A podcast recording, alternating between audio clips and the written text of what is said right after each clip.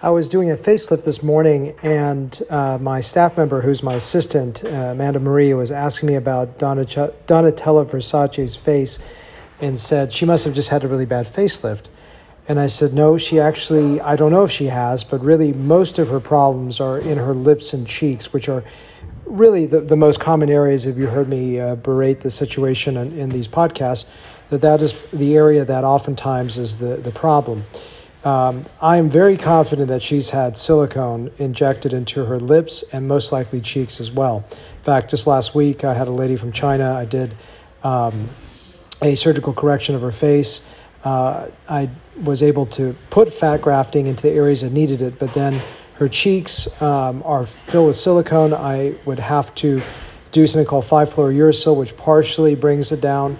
Um, and then uh, I did a surgical lip correction, which I'm very uh, well known for, and cut out her lips. Now, how do, why do I think uh, Donatella Versace's lips are silicone and not fat or Juvederm?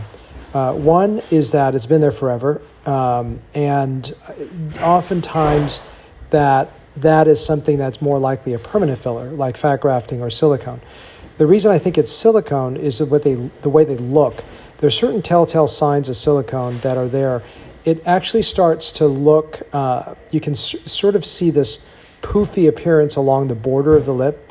The, it, there's a scalloping when the mouth is open. You can sort of see it looks like a sausage going across, and and and those are sort of very typical signs of silicone. So I can't, I, I don't know 100%, but I would, if I were gambling, I would definitely say that she's had a silicone injected in her lips and most likely she's had silicone injected into her cheeks. There's this leathery appearance to her face that just does not look good. Um, and that's oftentimes something that is uh, silicone related. Now, my second guess is probably fat, um, but it really, really looks very much like silicone.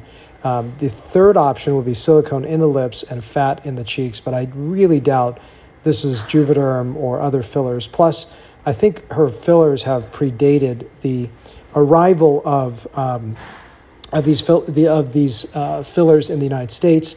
Of course, you could have got in Europe where, where they're available. The the the like Juvederm and things like or uh, Restylane Juvederm probably late '90s or so compared to when we got it in the in 2004. But just looking at those lips and having done thousands of lips like this, correct, correcting the lips like this, uh, I'm very confident her face is most likely silicone based.